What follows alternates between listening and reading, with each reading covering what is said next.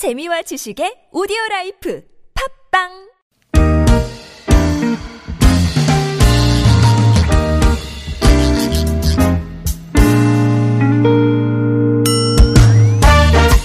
서울 속으로 2부 시작됐습니다. 오늘 목요일이고요. 노무상담 함께 하실 수 있는 날입니다. 이원석 노무사 나오셨습니다. 어서 오십시오. 네, 안녕하세요. 반갑습니다. 노무사님. 네. 어, 한강 다리 얘기 여러분들이 지금 예, 추억 뭐 소회 쏟아놓고 계세요. 네. 노무사님도 다리 한강다리 많이 이용하시잖아요. 왔다 갔다 하실 어, 때. 많이 이용하죠. 지금, 지금도 한강다리, 저도 양화대교 막. 아, 양화대교. 건너오셨어요? 예, 예. 주로 어, 어, 디를 제일 많이 이용하시는 것 같으세요?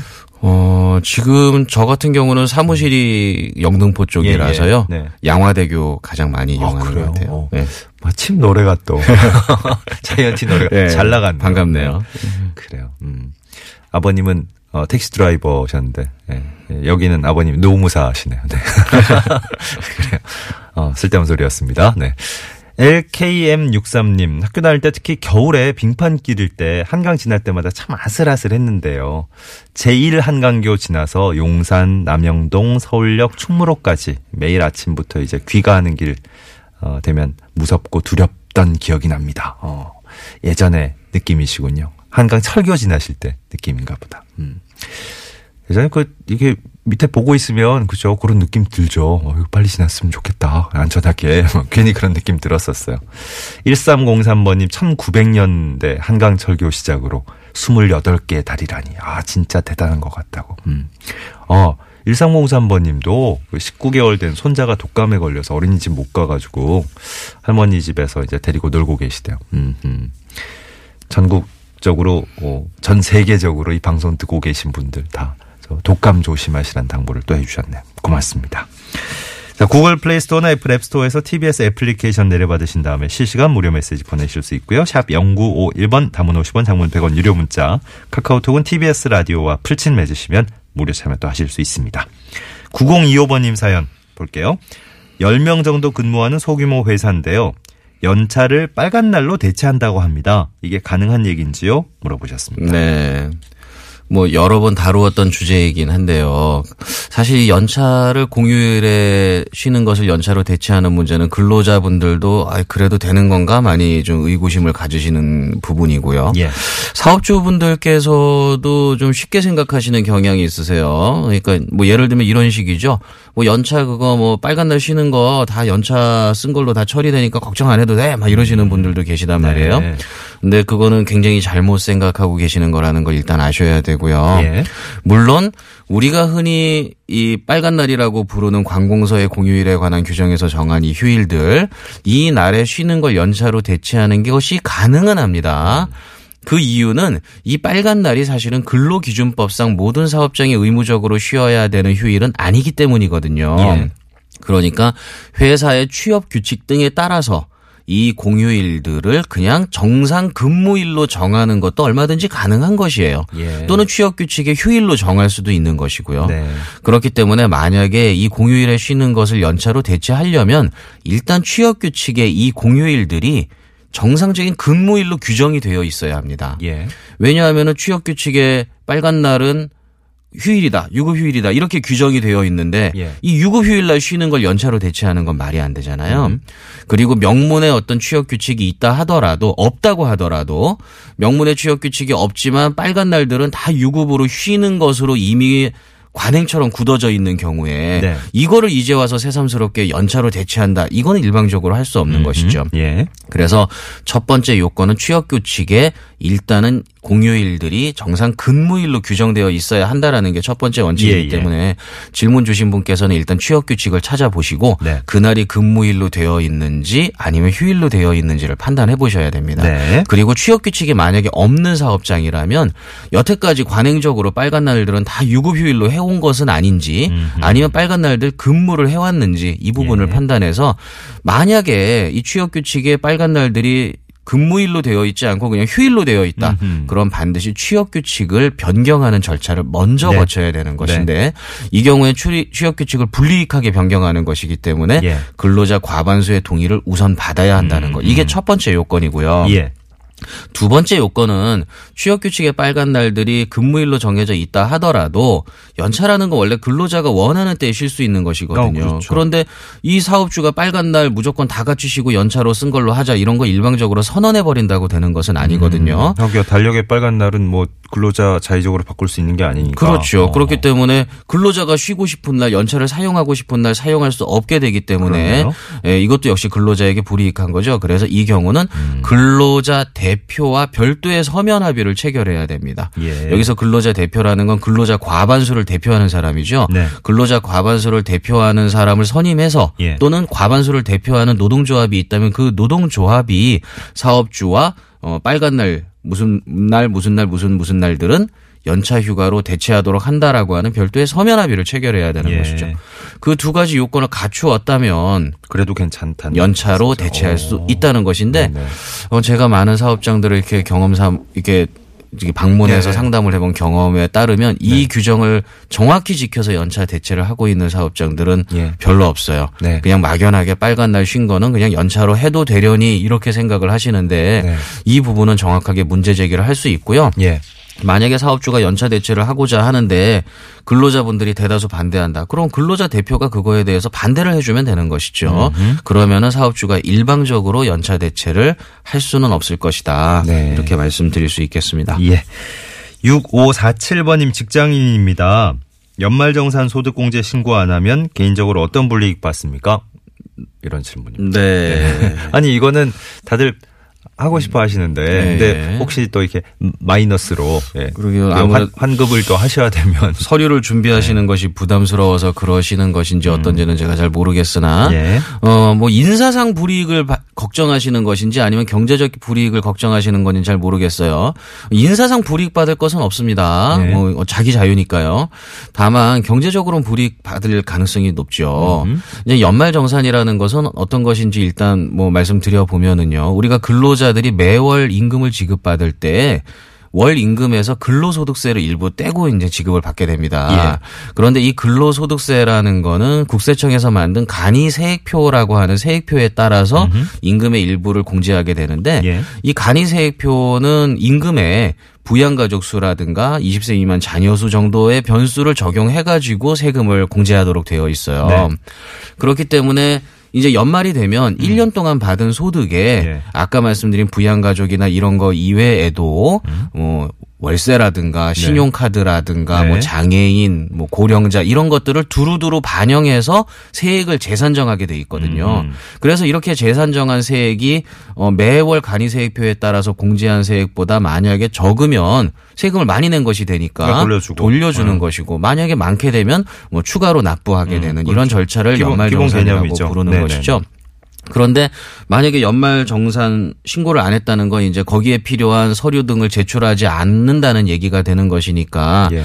그렇다면은 공제받을 항목을 인정받지 못하게 되겠죠. 예. 그렇다면은 환급받을 세액이 줄어들거나 경우에 따라서는 오히려 세금을 추가 납부해야 되는 경우도 발생할 수 있다는 것이죠. 네. 그렇기 때문에 연말 정산은 뭐 그렇게 어려운 것이 아니라면 어 자기가 해당되는 서류들은 준비해서 제출해서 받도록 하는 것이 경제적인 손해는 입지 않는 방법이다. 예. 이 정도로 말씀드리면 될 것 같네요. 알겠습니다. 음, 3375번님.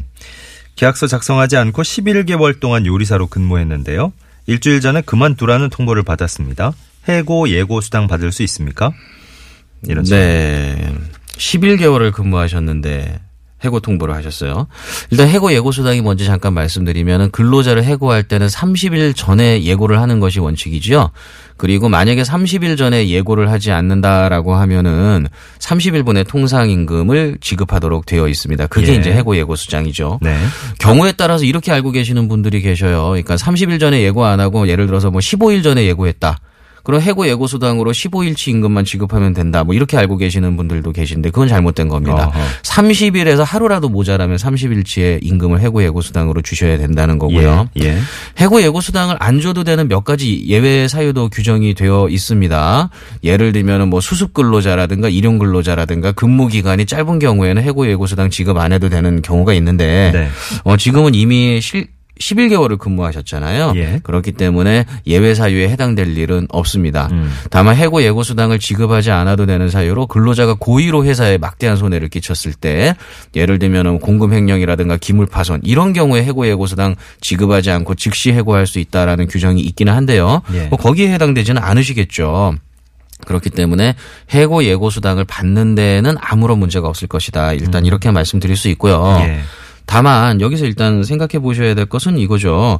해고 예고 수당을 받으면 해고가 정당화되느냐. 그렇게 알고 계시는 분들도 많이 계시거든요. 음, 예. 그러니까 별다른 이유가 없이 근로자를 해고하는 데에도 네. 31분 정도의 예고 수당만 지급하면 이 정당한 부당한 해고가 정당한 해고로 인정된다. 이렇게 알고 계시는 분들이 많아요. 그게 아니군요. 근데 해고 예고 수당은 정당한 사유가 있고 정당한 절차를 거친 해고라 할지라도 줘야 된다는 것입니다. 예. 반드시 부당 해고를 정당화시키기 위한 도구가 되는 게 아니에요. 부당 해고라고 한다면 해고 예고 수당을 지급하더라도 어, 그것은 부당 해고입니다. 네. 지금 이 경우를 한번 보면은요.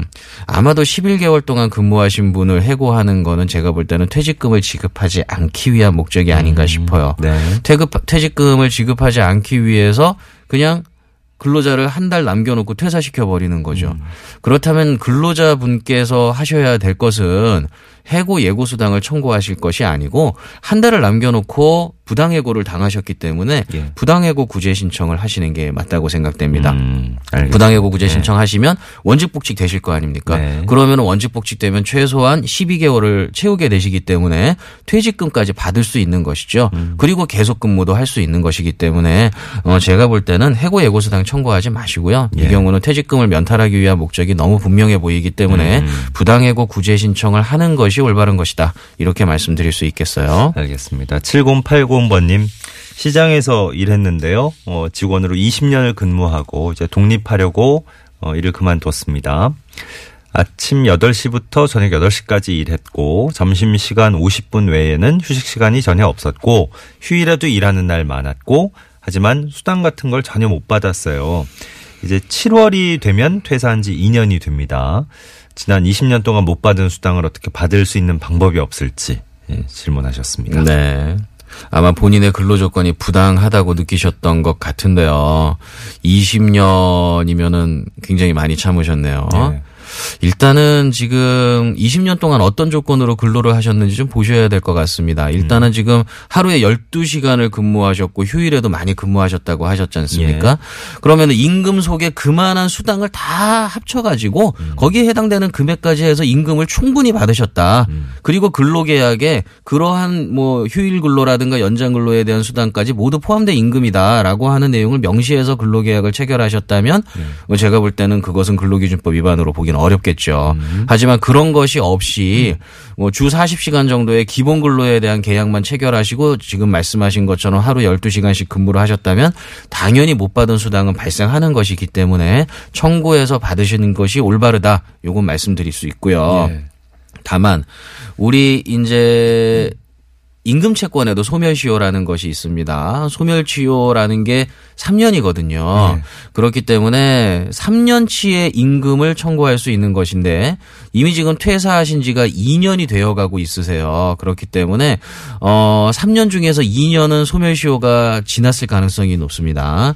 그렇다면은 만약에 어떤 민사적인 청구를 한다라고 한다면 1년분의 수당은 받을 수 있을 것이다 이렇게 말씀드릴 수 있겠고요. 그래서 20년치를 다 받긴 좀 어려울 것으로 생각됩니다. 예. 다만 어, 사업주는 근로기준법을 위반한 것으로 본다면 근로기준법 위반에 대한 공소시효는 5년이기 때문에 지금으로부터 5년 전까지의 미지급 임금에 대해서는 사업주에게 형사적인 어떤 책임을 물을 수는 있을 것으로 예, 예. 그렇게 생각이 됩니다. 네.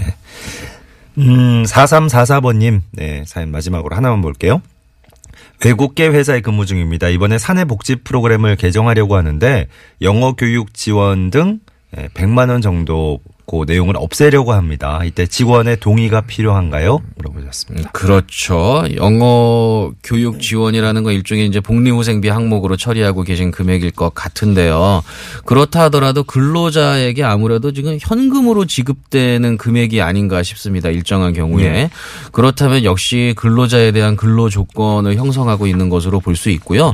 회사의 규정에 따라서 이렇게 지급되는 금액이라면 근로자의 동의 없이 일방적으로 삭감할 수는 없죠. 예. 다만 이것은 개별적인 어떤 근로계약이 아니라 회사의 취업 규칙 등에 따라서 규정된 내용이기 때문에 예, 개별적인 전 근로자의 동의가 아니라 음. 근로자 과반수의 동의를 거쳐서 취업 규칙 변경 절차를 밟으면 가능할 것으로 그렇게 생각이 됩니다. 알겠습니다.